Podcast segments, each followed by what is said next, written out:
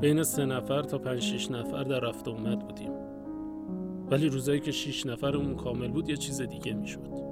یه جوری که انگار از سرسره لیز میخوردیم از در مدرسه بیرون. خودش شده بود برای خودش دلیل.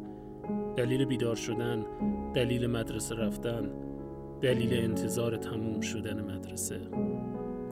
خونه ما از همه نزدیکتر بود به مدرسه ولی من از همه دیرتر می رسیدم دلم نمی اومد تا آخرین نفر تا آخرین محل جدا شدم من پای ثابت بودم.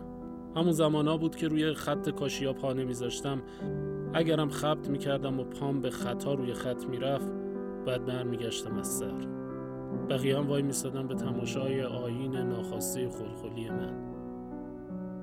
بین خودمون باشه. یه دلیل دیگه هم داشت آخر رسیدن من به خونه.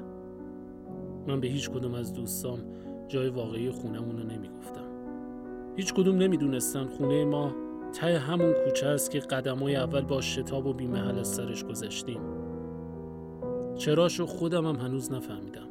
شاید چون از خونمون خوشم نمی اومد یا شاید فکر می‌کردم بقیه خونه های بچه ها از خونه ما سرتره نمی‌دونم. هر موقع بالاخره در خونه می‌رسیدم از سر دلخوره دزدکی یه نگاه سر کوچه مینداختم و سری کلیدو میچرخوندم و هوار می‌شدم داخل خونه. که نکنه یکی از بچه ها دنبالم کرده باشه و این بار جای خونمون رو یاد گرفته باشه. حالا بعد از این همه سال دوباره گذر پوست به دبا خونه افتاده. این روزا وقتی از در مدرسه می‌زنم بیرون و می‌رسم خونه اون لحظه که کلید و توی در میچرخونم از سر عادت یه نگاه به سر کوچه میندازم. به امید اینکه این دفعه یکی از اون همراه های دیر نیافته دنبالم کرده باشه و این بار از شانس خوش من راه خونمون رو یاد گرفته باشه. شما ما رو میشنوید رادیو تراش. این قسمت رفتم که رفتم.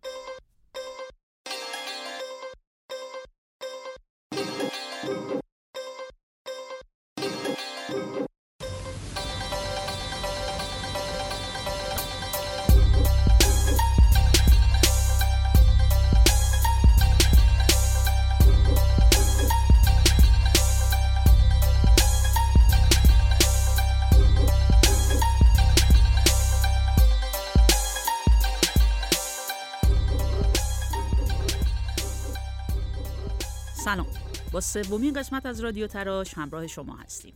بهار رسیده و مدرسه ها دوباره حضوری شدن. پس چه موضوعی بهتر از رفت آمد به مدرسه؟ رفتم که رفتم.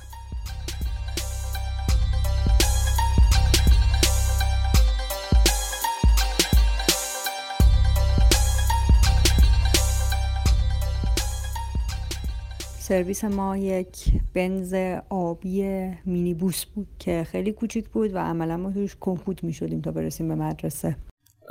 من چهارم دبستان بودم. با سرویس برمیگشتم خونه همیشه. من مسیری که اصلا بلد نبودم و پیاده شروع کردم برگشتن و حدود 6 7 ساعت توی شهر بودم تا بعدش تونستم خونه‌مون رو پیدا کنم و برسم خونه. من اولین نفر بودم همیشه. 6 و 10 دقیقه سوار می شدم و بعد از اونم آخرین نفر پیاده می شدم که مزیتش این بود که عملا تو سرویس خیلی بازی می کردیم یه روز من قرار بود مامانم بیاد دنبالم ولی از مدرسه بهم گفتن که مامانت قرار نیم ساعت دیرتر بیاد پس نیم ساعت بعد تو مدرسه بمونی. بعد من تصمیم گرفتم که خودم این مسیر رو پیاده برم همون موقع. بعد داشتم می‌رفتم یه کوچه دو تا کوچه جلوتر رفتم دیدم یه موتوری اومده کنارم که انگار مثلا بیا بریم یه چیزی بخوریم بیا بریم بستنی یه چیزی. درستم یادم نمیاد کلاس دوم بودم. موقعی که اومد دست منو بگیره منو بلند کنه ببره دیدم یکم مامانای دوستم از اون برای خیابون که داره رد میشه سریع اومد دویدن سمت منو. من دخترم و از پیش دبستانی تا الان که سال یازدهمه همیشه خودم بردم و خودم آوردمش.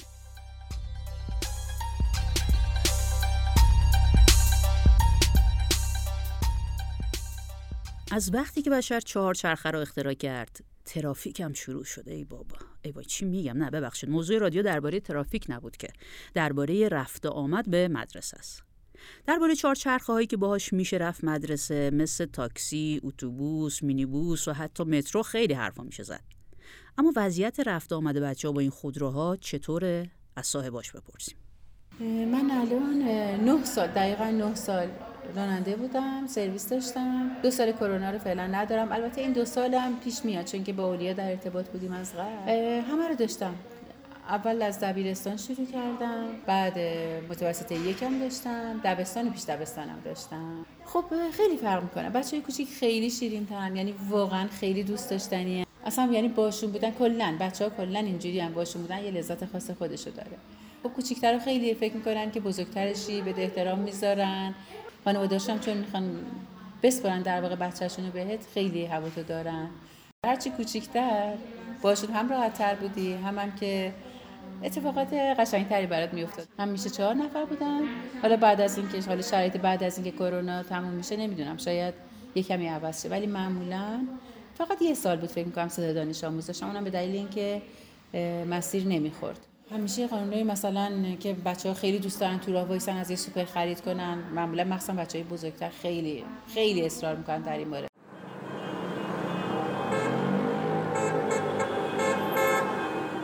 من یه سرویس دادم مال یه آقای میگه فقط بچه منو ببر با تاکسی بیبر بیا. کسی رو سوار نکنه نظر ایمنی رو بهتاش. عمرم یه سرویس یه بچه رو قبول کردم یه دونه رو. که برم بیارمش بیا. یه روزی از روزگاه ماشین خراب شد من 20 دقیقه وقتی در منزل رسیدم دیدم از در و دیوار مادر و پدره که با چکش و بیل داره تو سر من بچم دم سرما بوده. دیگه از اون روز به خودم عهد بستم هیچ وقت تعهد سرویس بچه مدرسه قبول چون که تعهد سخت. راحت تره که توی سرویس جمع باشن و بگن و بخونن و سر راننده بذارن راننده رو ازت کنن. تو این موارد هم بعضی موقع پیش میاد که مادرها دست تاکسی ناراحتن که چرا یه خود دیر اومدی چرا زود اومدی. خب بالاخره در مجموع بهترین خدمات الان تاکسی می‌تونه به مدارس یا مادر پدر رو بگیره. به از من تو این چند سالی که با تاکسی هم کار می‌کنم گمون نکنم سرویس دیگه باشه. مورد اطمینان نیستم.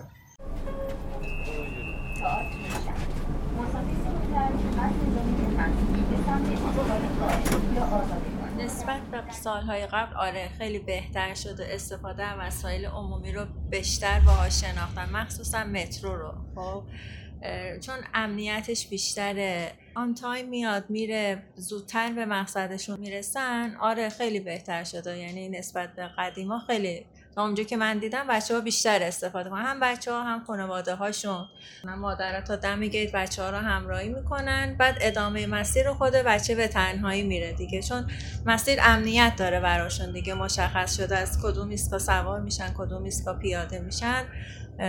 به نظر من خیلی بهتر شده.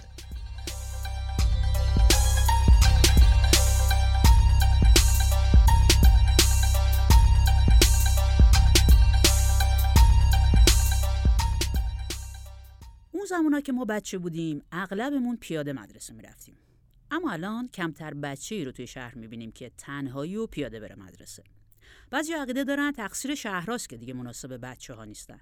یعنی شهر دوستدار کودک نیستن. از یه کارشناس پرسیدیم که شهر دوستدار کودک باید چه ویژگی هایی داشته باشه.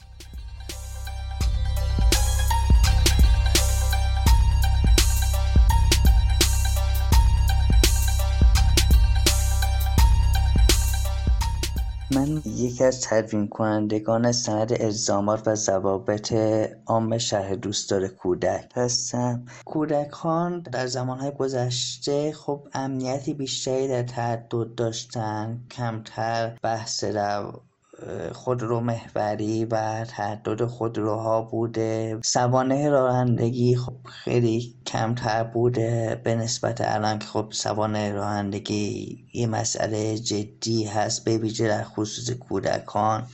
و اینکه فضاهای شهری و فضاهایی که در واقع پیرامون مدارس بوده امنیت بیشتری هم داشته و بنابراین کودکان و دانش آموزان با فراغ بار بیشتری می‌تونستن از فضای پیرامون مدرسهشون استفاده کنن تردد کنن به صورت پیاده و یا با دوچرخه اما این شرایط تغییر کرده هم با توجه به فواصلی که بین مدارس و خانه های ایجاد شده هم کاهش امنیت و ایمنی تعددشون. تفاوت دیگر هم در طبقاتی شدن مدارس هستش.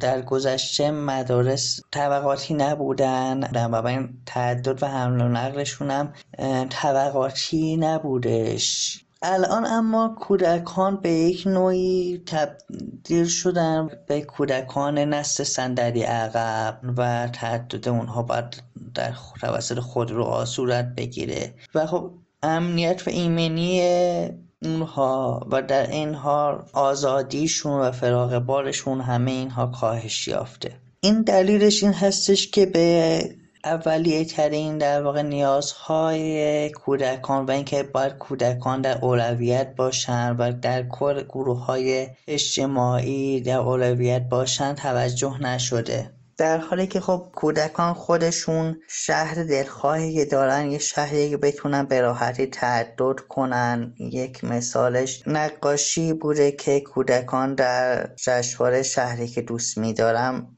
کشیده بودن و یکی از تابلوهای و بنرهای شهرداری هم شده بودش که تو خبری از پل آبر نبوده. کودکان از سطح رد میشونن خط کشی آبر بوده و همون حق حرکت سهر امن ایمن پیوسته بابر و همه محقق بوده. ما در ضوابط شهر دوستدار کودک این موضوع رو دیدیم که یک بخشی از اون بحث هم مدارس هم محوت مدارس و یک بخشش بحث دسترسی ها هم نقله که همه مسائل رو شامل میشه. یعنی بحث در واقع ایمنی و امنیت کودکان از درب ورودی مدرسه آغاز میشه از پیاده روش آغاز میشه از عرض پیاده رو از عقب نشینی که لازمه بکنه از تابلوهای راهنمایی که پاسخگوی نیازهای کودکان داره معلولیت نابینا و ناشنوا باشه. از دسترسی پذیری که باید فراهم بکنه. همه این موارد جزئی از شهر روستای کودک هست. ضوابط و الزامات شهر روستای کودک در دو بخش مدارس که به محدوده مدارس هم پرداخته و بخش دسترسی ها و حمل و به موضوعات مختلف در ضوابط تعدد و حمل و نقل دانش آموزان پرداخته شده. دو بعد ضوابط الزامی و ضوابط توصیه‌ای. بحث اینکه خب پیاده رو باید عرض مناسبی داشته باشه که دانش آموز مجبور به ورود به سواره رو نشه.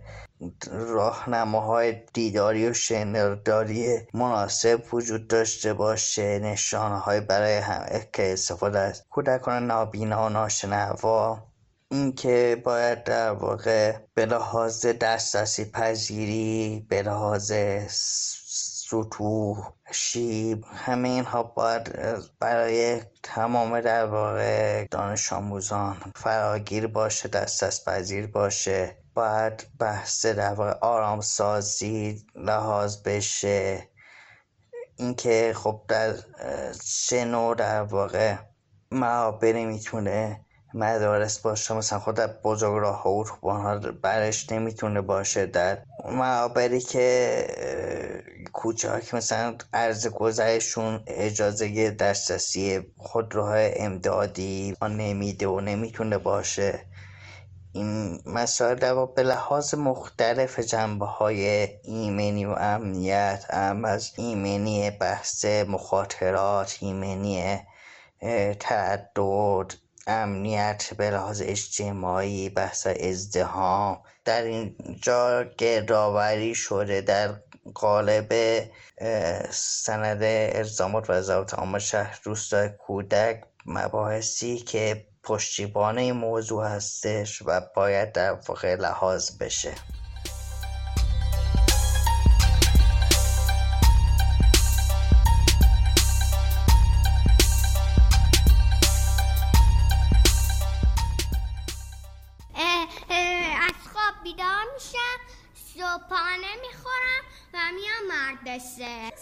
ماشین میشم میام مدرسه. بعضی موقع با مامانم و بابا جونم میام. آره بعضی مامانم میام می‌برم بعضی بابا. با مامان و آقا جونم بعضی وقتا میام. من با آب چی میام یا با بابام؟ اگر نزدیک بود.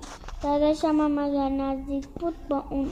نه ندیدم. یه دفعه آره شده. واقعا ها. بله. یه دونه کامیون. چپ کرده بود سرش چپه شده بود. یه بارم یه تریلی بزرگ دیدم. بابام داشتیم می‌رفتیم. یا آقای تصادف کرده بود خوابش برده بود. ماشین رو اشتباهی چرخونده بود فرمون اون طرف. خورده بود به سنگ. مثلا یه بار با راهسازی بود جل صغیر بود. جل صغیره رو دیدم. ماشین و سگ و گربه ببینم مغازه ببینم. دوستم یه آقای بیاد بهم چیپس بده کادو ببینم. با سرویس دارم. دوست دارم با سرویس برم. نه میترسم گم میشه. با سرویس. چون که تا حالا سوار اتوبوس نشدم. اون سرویس آدم خوبیه. همه جا میره همه رو میاره میرسونه کلاس. چون سرویس یه آدم غریبه است. نه چون سرویس غریبه است. چون دوست دارم همیشه با بابام بیاره نه دوست دارم مامانم ببره بابام بیاره. آخه همه هستن تو اتوبوس. دوست دارم همیشه پیاده بیام دوست دارم پیاده بیام چون که برای پام مفیده هم خیلی هم خیلی خوبه که آدم پیاده بیاد. پام یکم ورزش. آره چون دوست دارم بزرگ بشم. هر شدم بشه خودم تنهایی بیام. مثلا که دیده بزرگ شدم. نه می‌خوام وقتی بزرگ شدم. ده سالم بشی. همه چیز می‌تونم بدون مامانم بخرم. چون می‌خوام 19 سال بیام اینجا دیگه. حرفای بچه ها رو شنیدین. حرفای صاحبای خودرو رو هم شنیدین. اما همه بچه که توی شهر زندگی نمی‌کنن. یه عالم بچه سرحال و با انرژی هم توی روستاهای شهر خیلی کوچیک داریم که مدرسه میرن و چجوری رفت آمد می‌کنن؟ جالبه که همیشه این برای منم سوال بوده که چرا در مناطق شهری خیلی انقدر برای بچه ها مخصوصا برای رفت آمدشون به مدرسه یه همچین برنامه هایی دارن. چون توی مناطق روستایی و مخصوصا منطقه ما اصلا یه همچین برنامه تقریبا ما نداریم. مگر اینکه بچه ها تو سنین کوچک مهد کودک یا کمتر مثلا بین سن سه تا پنج سال و حالا کم کم به مهد کودک میفرستن تو روستاها. شاید تو این سن چون خیلی کوچیک هست بچه پدر مادر همراهشون میرن و موقعی که می‌خواد برگردن همراهشون میان. همیشه روستا بودم و همیشه دیدم که بچه ها حالا از همون زمانی که ما می‌رفتیم مدرسه تا الان هیچ تغییر خاصی من نمی‌بینم. خب مثلا اول صبح بیدار میشیم با همه بچه ها گروهی میریم مدرسه یا میرن مدرسه یک نفر که مسئول صف در جاده هست اون مسئولیت رو هم به عهده داره به نام انتظامات. اون چطوری انتخاب میشه؟ آخرین شخصی که خونش مثلا در آخرین نقطه روستا هست اون مسئولیت در واقع انتظامات توی راه رو به عهده داره. یه موضوع دیگه ممکنه راه دور هم باشه. مثلا ممکنه پنج کیلومتر فاصله داشته باشه. این راه رو بچه های دبیرستانی ما طی می‌کنن. حالا اون بچه هایی که پیاده رفت آمد می‌کنن بچه های ابتدایی ما هستن.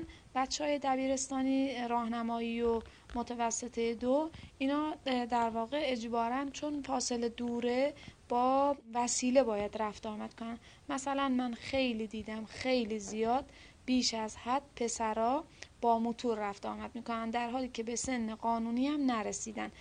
حالا دخترها چیکار می‌کنن؟ این منطقه سی دو هزار نفری تنها یک خوابگاه شبانه روزی داره که دخترها از ساهای اطراف میان دیویست نفر هستن تو این مدرسه. دیویست تا دختر خانم مثلا تحصیل می‌کنن.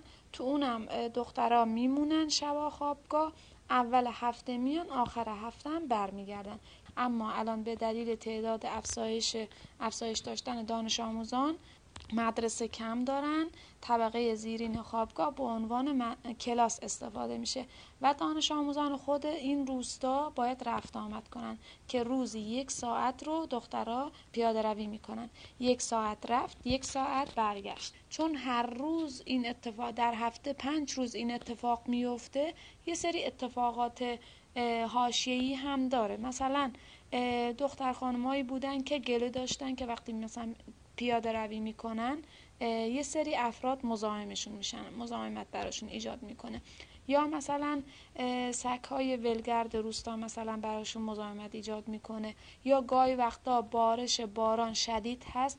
اینا شده که از خونه تا مدرسه رو زیر بارون شدید. مثلا یه دفعه من یه بار یادم همین امسال دختر خانما از خونه که روانه مدرسه شدن باران شروع به باریدن کرد و اینا بعدش تعریف می‌کردن که لباس و کیف و همه چی خیز شده رسیدن مدرسه و اونجا بعد یکی دو روز مریض شدن. یا مثلا بوده که ما اینجا یک سال قبل پل نداشتیم توی روستای که زندگی می‌کنیم و بارندگی یا بسیار خوب و زمستون پر آبی بود. زمانی که این اتفاق افتاده بود یعنی دختر خانما برای اینکه بتونن به اون ور رودخانه برن و به مدرسهشون برسن یا از اون ور به این سمت بیان مشکل داشتن که برای اون یعنی از آب زیاد نمی‌تونستن رد بشن. مثلا شده سوار تراکتور شدن سوار نیسان شدن یا مثلا مدیر مدرسه حامله بوده باردار بوده این از اون طریق مثلا سوار تراکتور شده که پر از حالت دست انداز داره این. مثلا اینطوری عبور کردن و رفتن سمت مدرسه.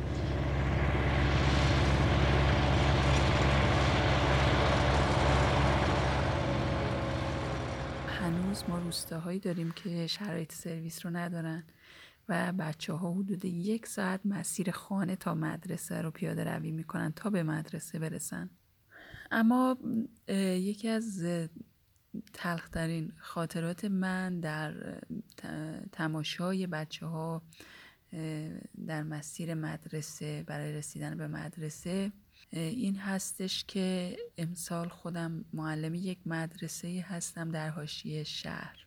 در یک منطقه ای که تقریبا میشه گفت آسیب هست و اعتیاد زیاد هست و ما بچه های بازمانده از تحصیل اونجا خیلی داریم. اما ذوق و شوق بچه ها وقتی می‌رسن مدرسه و وقتی تعریف می‌کنن که خانم من میرم دنبال این بعد ما میریم دنبال اون بعد همه با هم میایم مدرسه من رو کنجکاو کرد که برم و اون منطقه صبح سر بزنم ببینم بچه ها چجوری میان مدرسه. قبل از اینکه به مدرسه برسم رفتم اون مسیر رو تا بچه ها رو تماشا کنم. ولی خیلی برام جای تأسف بود. و خیلی انگیز بود. وقتی دیدم که کنار خیابون در واقع افرادی هستند که در حال استفاده از مواد هستند و دانش آموز در حالی که داره راه میره که برسه به مدرسه یک استاپ می‌کنه و اونها رو تماشا می‌کنه. خیلی برام غم بود و از خودم پرسیدم که بچه با دیدن این صحنه به چه شناختی می‌تونه برسه. و چه تأثیری در رشد او خواهد داشت؟ نمی‌دونم. جواب سوالم رو هم پیدا نکردم.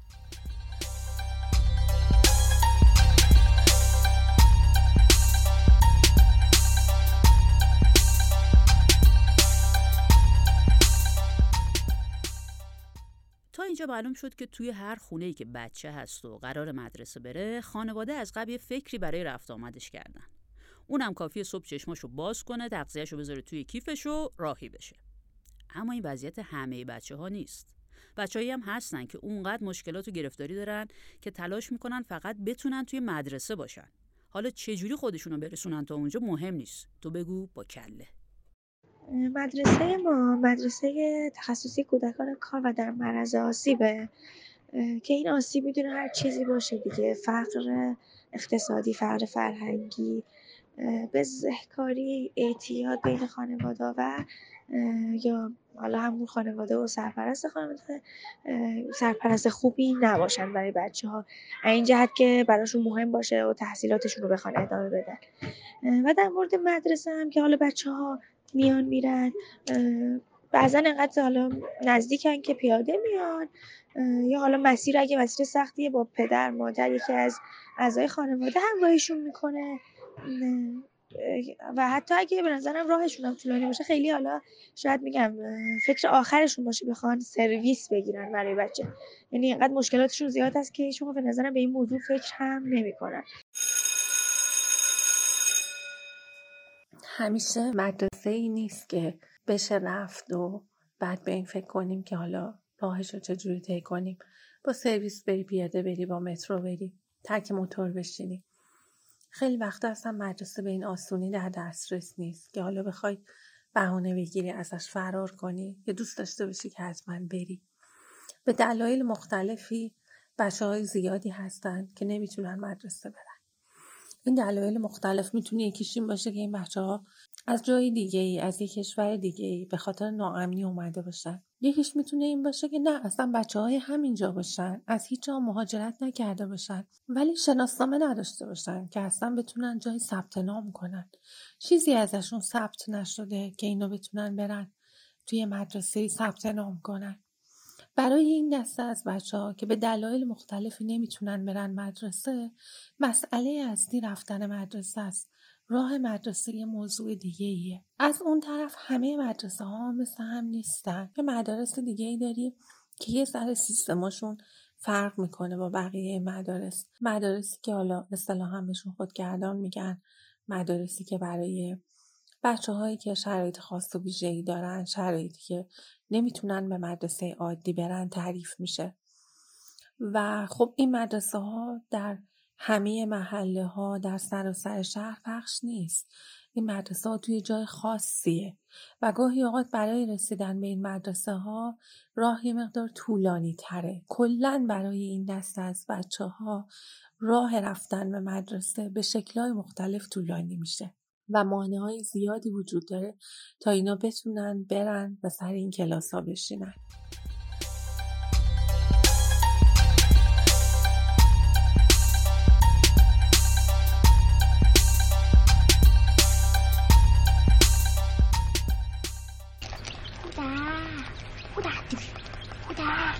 علی آقا برات کتلت آوردم.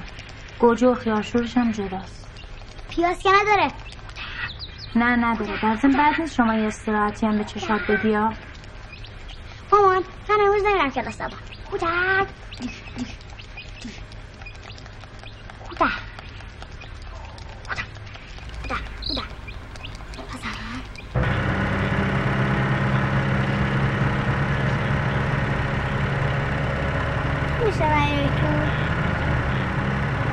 من که با تو کاری ندارم.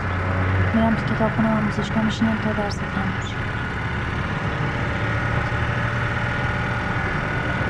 چرا هیچ وقت رو سری قرمز رو سر مادر جان اون الان فصلش نیست. چه؟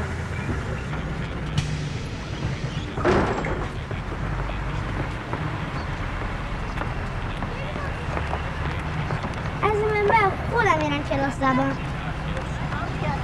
چجوری؟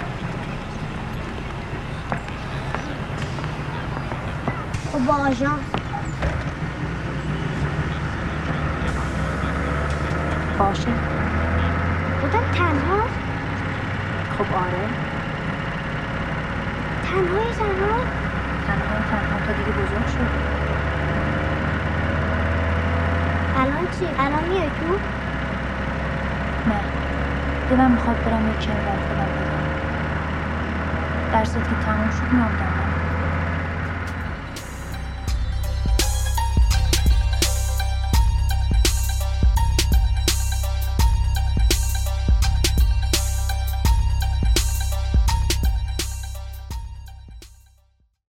شنیدین مربوط به فیلم به همین سادگی بودش به کارگردانی رضا میرکریمی و با فیلمنامه شادمهر راستی. راه مدرسه همیشه ممکنه مسائل یا خطراتی داشته باشه. ما وقتی بچه بودیم یا الان وقتی بزرگ شدیم آموزشی برای حفظ امنیت یا مقابله با خطر تعرض دیدیم. مادرها و مدیرها حتما حرفایی درباره این ماجرا دارن. یا خاطره یا توصیه. دبستانی بودم چهارم دبستان و اینا بودم با دوستم داشتیم برمیگشتیم. حالا فکر کن ما ده سالمون بود ولی یه آقایی که شاید نمی‌دونم خیلی راحت اون موقع سی سالش بود اومده بود و مثلا که کرول لال بود یعنی ابا ابا حرف می‌زد. هی ما رو چیز می‌کرد که مثلا بیاین این در رو بزنیم برای من و اینا. بعد تو این مسیر که مثلا من و دوستم و به اون سمت می‌برد که بیاین این در این خونه اصلا معلوم بود آقاه خیلی چیز بود. خیلی آشفته بود و خیلی دست و پای خودش هم میلرزید و معلوم بود که یه کار خطایی داره می‌کنه. و هی من خب من یه بچه ده ساله بودم ولی خب هی همجوری بی جهت منو میبوسید یعنی باری کلا باری کلا. ولی من با اینکه بچه بودم یه لحظه احساس کردم که حالا لزومی هم نداری هی منو مثلا ببوسه که تو بیا این زنگو بزن. و یه لحظه با دوستم خیلی وحشت کردیم و مثلا ما رو برده بود توی کوچه بیاین این در رو بر من بزنین.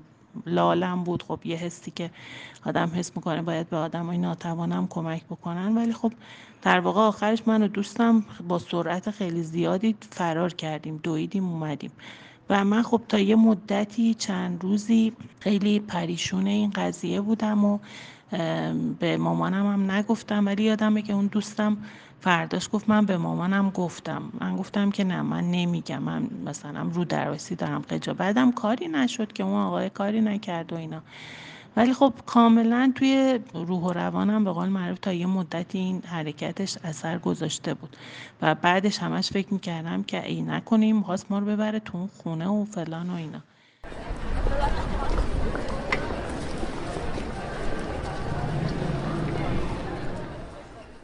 من یه خاطره ای دارم مربوط میشه به سال پیش دانشگاهیم. مدرسه ما از خونمون دور بود.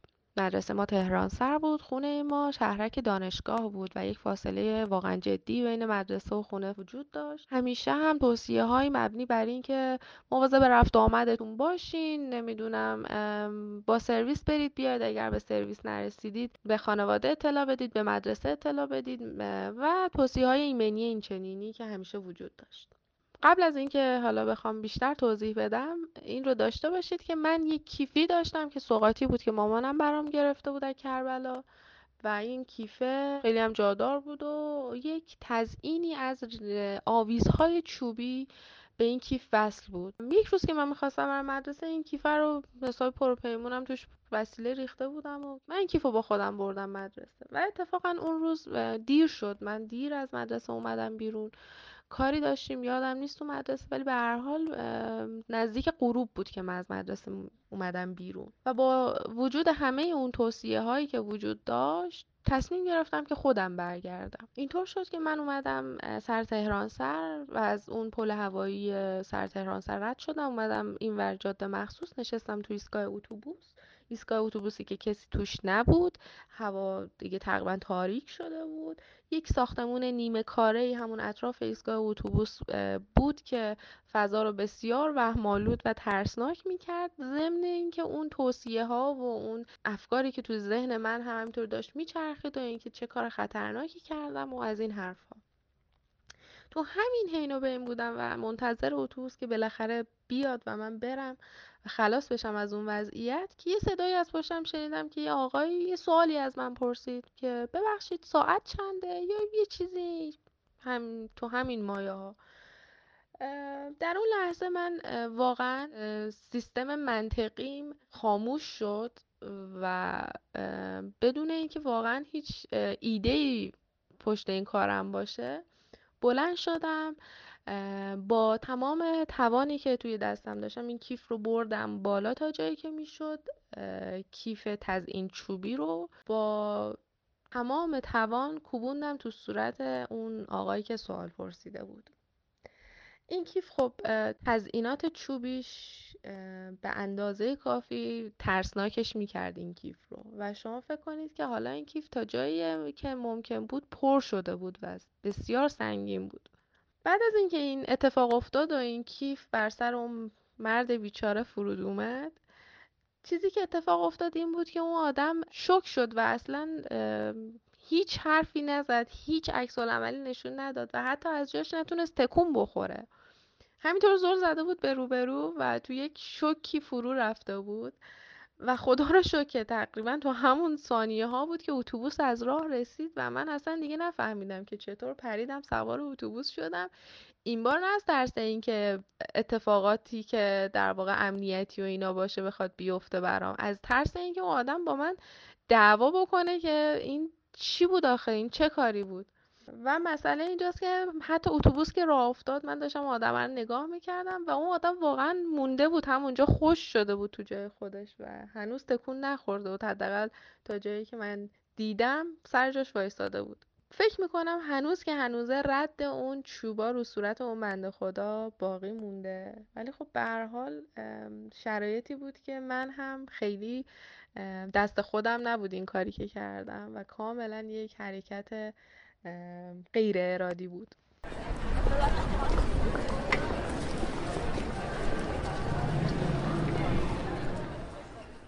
در مورد مسیر مدرسه همون چیزی که خب همیشه به بچه میگیم. اگر که توی خیابون تنها بودین احساس کردین کسی داره دنبالتون میاد یا بد نگاه می‌کنه یا چیزایی میگه که خوب نیست و بده به طرف جمعیت حرکت کنیم به طرف آدمای دیگه.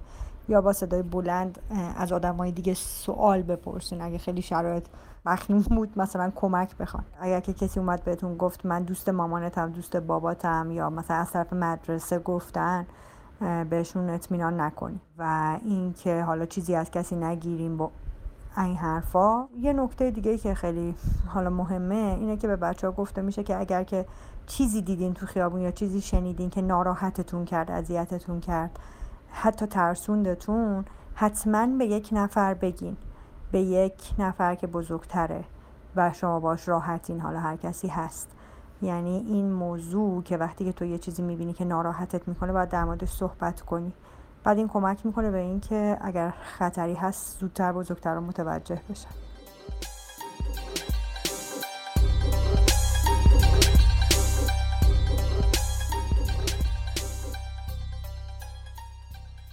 ابتدایی که شروع کردم به خودروهایی که کسی توشون هجاب نداشت پیامک فرستادن و نمره منفی دادن و جریمه کردن و حالا احضار کردن دو تا از راننده سرویس های مدرسه مشکل پیدا کردن و اومدن گفتن خب مسئولین مدرسه با بچه های اون دوتا سرویس و هم به صورت کلی به بچه ها گفتن که این کار نکنیم برای اینکه برای راننده سرویس ها مشکل ایجاد شده. از اون دوتا سرویس یکی مشکلش حل شد ولی اون یکی همچنان از این پیامک رو دریافت کرد و حالا جریمه شد و اینا مدرسه جریمهش رو پرداخت. ولی اون آقای راننده سرویس بعد از یک ماه اومد استعفا داد و گفتش که به هر دلیلی که بچه های مدرسه مقنعه سرشون نمی‌کنن حالا این دلیل می‌تونه گرما باشه می‌تونه حواس پرتیشون باشه می‌تونه عادت نداشتن باشه یا می‌تونه مبارزه مدنی باشه من نمی‌خوام هزینه کاری که یه کس دیگه ای رو کرده پرداخت کنم. و خب حالا تصمیمش این بود که دیگه همکاری نکنه. ما هم خب احترام گذاشتیم دیگه وسط سال رفت و گشتیم یه سرویس دیگه ای پیدا کردیم. ولی خب این حرف یه چالشی بود برای خود مسئولین مدرسه و بعدا حالا ما بچه هم مطرح کردیم. اینکه من یک کاری بکنم که هزینهش رو کسی دیگه ای بده. یه تجربه خارجی بشنویم.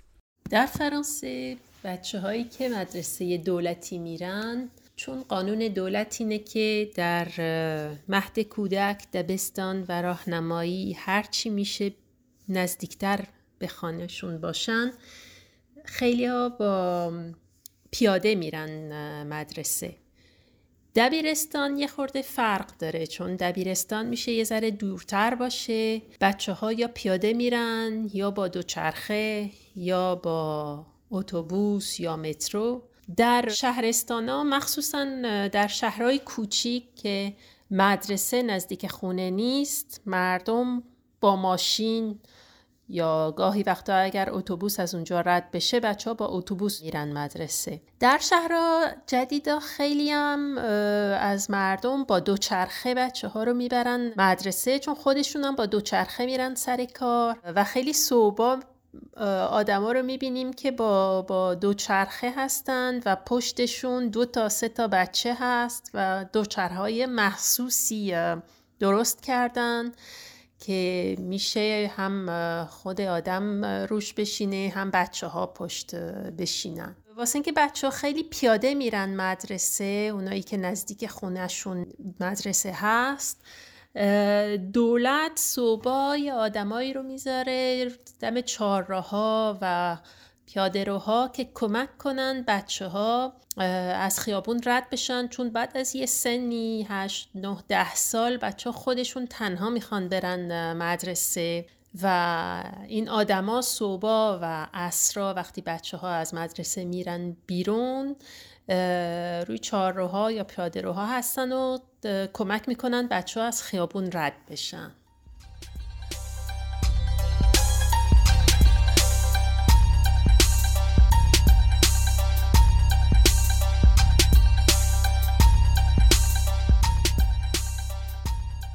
ماجرای رفت آمد به مدرسه از زمان اختراع مدرسه تا الان کلی تغییر کرده و می‌کنه. برای همین می‌خوایم دو تا تجربه بشنویم. یه تجربه متفاوت از مدرسه‌ای که خودش در راه سفره و دومی از مشاهدات تغییرات مدرسه از زبان یک مدیر قدیمی و با تجربه. سال 93 ما یه خودروی سواری اللوت داشتیم فروختیم یه ون گرفتیم و این ون رو تجهیز کردیم تبدیلش کردیم به خودروی مسافرتی. یعنی تمام امکانات لازم برای زندگی رو توش داشتیم. من همسرم و دخترم که سه سالش بود سفر می‌رفتیم. سفرهامون هم اینجوری بود که یک هفته سفر می‌رفتیم ده روز من تهران کارامو انجام می‌دادم. ده روز سفر می‌رفتیم من مثلا ده روز یا کمتر یا بیشتر تهران کارامو انجام می‌دادم. و کم کم یاد گرفتم که کارم رو بیارم توی سفر. گرچه درآمدم خیلی کم شد. معتقدم که هر کاری رو میشه برد توی سفر. یا کارهایی از توی سفر که میشه یاد گرفت و ازشون پول در آورد دختر من 6 سالش شد و اطرافیان تذکر دادن که خب تو کم کم باید آماده بشی برای قولی به نام مدرسه که مقابل سفرهای شما وای میسته و خیلی این چالش بود برای من و همسرم که مدرسه رو باید انتخاب بکنیم یا سفر. ما دخترمون رو پیش دبستانی فرستادیم یعنی نخواستیم خودخواهانه عمل بکنیم. منتها باز سفرامون هم می‌رفتیم چون مقطع پیش دبستانی زیاد جدی نبود. توی همون فرایندی که پیش دبستانی می‌رفت من متوجه شدم که چالش هایی که من سی سال پیش تو دوره ابتدایی گذرونده بودم انگار هنوز وجود داره تو سیستم آموزشی و خیلی برای من عجیب بود این اتفاق. مثلا برای اون سن و سال مشق تعریف کردن و اینکه اون بچه نتونه این مشق رو بنویسه استرس پیدا بکنه و بعد ما بخوایم همراهی بکنیم یه تلنگری بود که باید یه کاری کرد یه فکری کرد. من تحقیق و گفتگو رو شروع کردم با کسانی که تجربه داشتن تو سیستم آموزشی بودن یا جور دیگر مدرسه رفتن رو تجربه کرده بودن با اونا حرف زدیم. برایندش این بود که ما مطمئن شدیم که مدرسه ما سفره. و همکلاسی های ما گروه ناهمسال هستن. هر کسی می‌تونه به ما تجربهش رو یاد بده و ما کلی مشاغل رو دیدیم متمرکز شدیم باهاشون تعامل برقرار کردیم و یه نکته که وجود داره ما هیچ مدرکی از سفرامون نمی‌گیریم. ما نمی‌دونیم الان کلاس چندم سفر هستیم ولی می‌دونیم که تأثیر سفر در فرایند زمان مشخص میشه. و الان چهار نفر شدیم. به اتفاق پسرم که چهار سالشه. تمام دقدقه ما سبک زندگی ما مبتنی بر سفر هستش.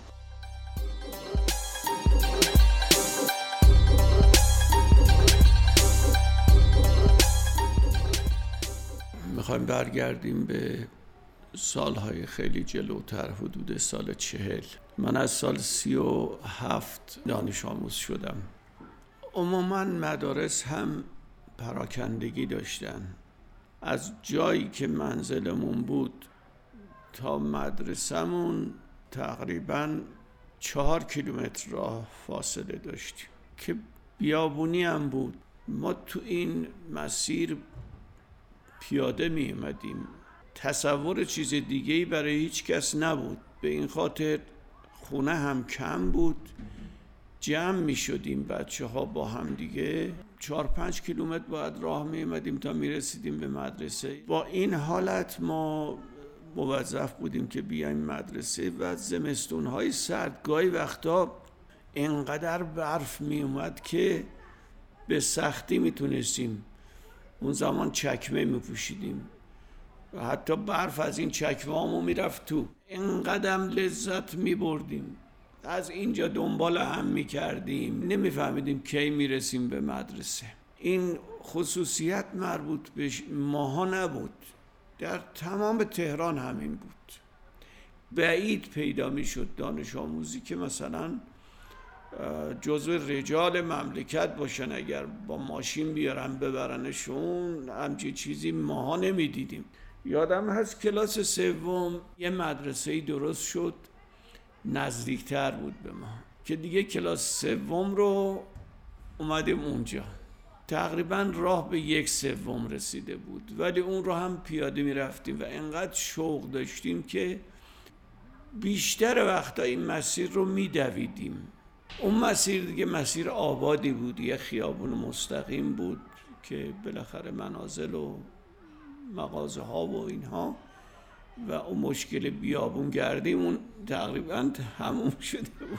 و خوشبختانه حالا بعد از این قضیه سال چهارم و پنجم و ششم رو آقا یه مدرسه اومدن تو کوچه ما ساختن که ما در خونمون با در مدرسه ده متر فاصله نداشت. و دیگه اونجا انقدر همون نزدیک بود که تو خونه میشستیم. تا زنگ می‌خورد ما میدویدیم می‌رفتیم دو مدرسه. معلمین هم بندگان خدا هیچ کس وسیله نداشت. من تنها کسی که دیدم وسیله داره در دوره دبیرستان هم سالهای آخرمون دیدم که مدیر ما مثلا یه وسیله داشت. به هیچ عنوان معلمین ماشین نداشتن خودشون با اتوبوس می اومدن یادم اغلب قریب به اتفاق معلمین در فصل زمستان و سرما دستکش شال گردن و چتر همیشه همراهشون بود. یعنی شاید که چهار ماه در سال ما این رو می‌دیدیم. چیزی به نام سرویس مدرسه از اون زمانهای دوران تحصیل خود ما من به یاد ندارم. گاهی در بعضی از مدارس شمال شهر شنیده می‌شد که بعضی ها ماشین می‌گیرن برای انتقال فرزن مثلا با یه تاکسی قرارداد میبست. رأسا این خیلی به ندرت پیدا می‌شد. اما از دورانی که خودمون مدرسه داری می‌کردیم پنجاب و هشت بعد از انقلاب ما آمدیم و خودمون رو منتقل کردیم. و اومدم مدرسه دبیرستان فروغی منو فرستادن تو نظام آباد. و به هیچ عنوان اصلا خیلی دیگه مثلا اگر بعضیا راهشون دور بود ممکن بود باباشون با موتور گازی که داره اینو بیاره برسونه. من چیزی غیر از این ندیدم در اونجا. بخوام کمی بازش نکنم روشن نمیشه. مثلا ما تو اون مدرسه فروغی مدرسه کار به بیرون مدرسه بچه ها کسی نداشت. همینقدر که زنگ می‌خورد مدیر مسئولیتش تموم می‌شد. آخر پنج و نه بود. من اومدم مدرسه نواب. تو مدرسه فروغی معاون بودم. تو مدرسه نواب مدیر شدم. من اومدم اینجا اونجا دبیرستان بود اینجا راهنمایی بود. و مدرسه ویژگی های خیلی استثنایی داشت. استثنایی داشت که همه چیز درش بود. فقر افراد ناباب خانواده های آلوده. جا هم جای خاصی بود. چه برسه به اینکه ما بخوایم راجع به ایابزه ها بهش صحبت کنیم. ولی یه کارایی ما اونجا کردیم که شروع شد. بچه ها از دست دزدی هایی که می‌شد میترسیدن چرخ بیارن. خیلی هاشون هم راشون نسبتا دور بود. من اومدم یه فکری کردم یک حیات خلوتی این مدرسه داشت. یعنی بین پیاده رو و محل کلاس یه فاصله ای بود. تقریبا دو متر دو متر و نیم جا بود.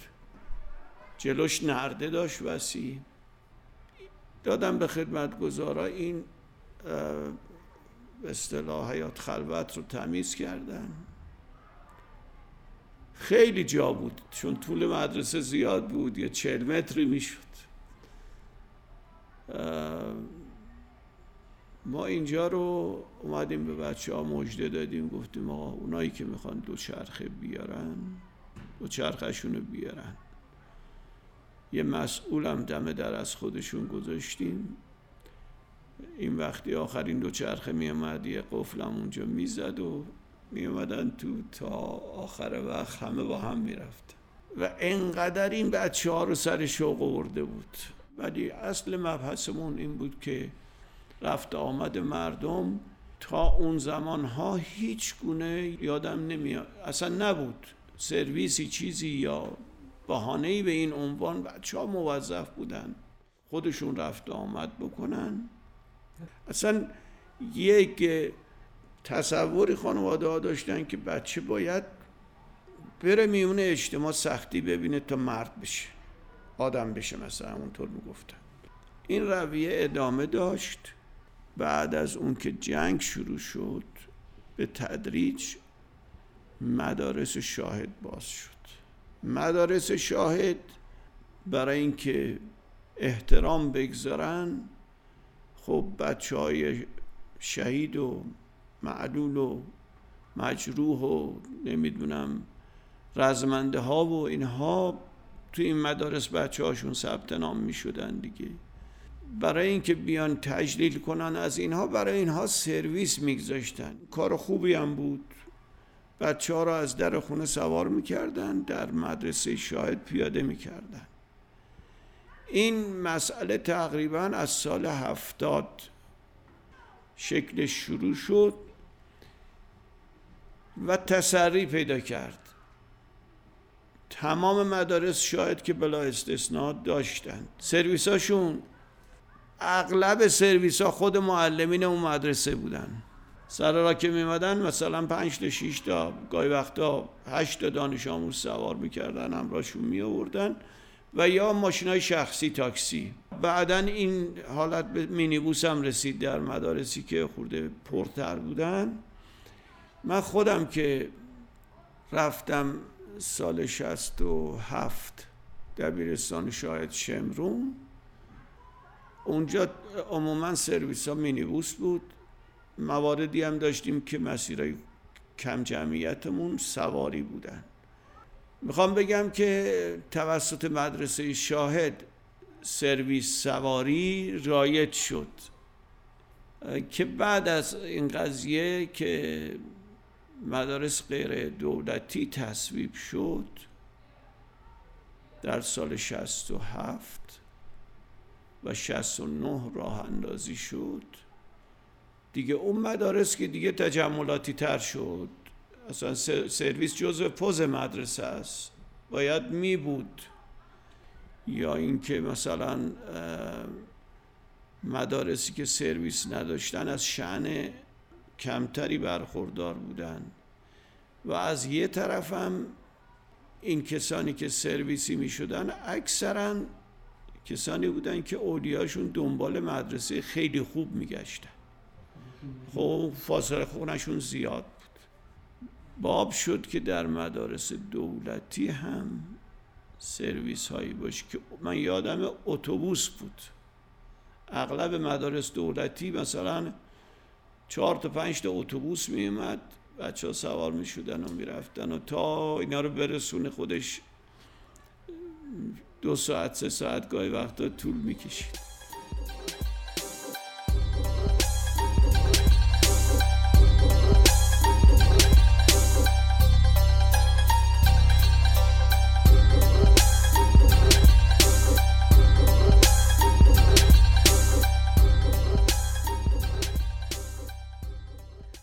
قسمت رادیو تراش هم به پایان رسید مثل همیشه می‌تونید رادیو تراش رو از Castbox، Google Podcast و کانال تلگرام رادیو تراش به نشانی at sign رادیو underline تراش بشنوید. تهیه کننده رادیو تراش مجتمع آموزشی فرهنگ با مدیریت سرکار خانم دکتر غزال فاتحرات است. اتاق فکرش زهرا درمان، سهیل سازگار و گیتی سفرزاده از ایده تا اجراش رو به عهده دارن. تدوین، صداگذاری و انتخاب آهنگ سهیل سازگار و پویا صالحی. مسئول استودیو علیرضا احمدی. طراحی کاور هر قسمت پویا صالحی و با تشکر از رودی بابت موسیقی. این افراد در بخش های مختلف شماره سوم رادیو تراش با ما همکاری کردند که ازشون ممنونیم. آقای عبدالعلی فاتحراد مدیر با سابقه آموزش و پرورش. محمد کریم آسایش کارشناس مسائل شهری. محبوبه پارسی مربی کودکان. صادق داوریفر مجری طرح مدرسه در سفر سپیده ابوذری از فعالان عرصه کودکان کار و همکاران مدرسه کودکان کار و در مرز آسی خانمها صاحب رحیمی و همتی از فعالان فرهنگی روستاها و با تشکر از مرزی بهسادپور، نعیمه مشتفرد، دورنا حافظی و انوشه شفایی که در بخش‌های مختلف از خاطراتشون استفاده کردیم. به پایان قسمت رفتم که رفتم رسیدیم. ما هنوز نرفتیم. مثل همیشه در پایان رادیو یه بازی داریم. توی این بازی شما می‌تونید حدس بزنید که موضوع قسمت بعدی رادیو تراش چیه. بازی این قسمت به این شکله که یه نفر یه کاغذ بر میداره و کلمه ای رو که روش نوشته سعی می‌کنه با جملاتی توضیح بده که بقیه حدس بزنن. آخرین کلمه موضوع رادیویی بعدی ما هستش.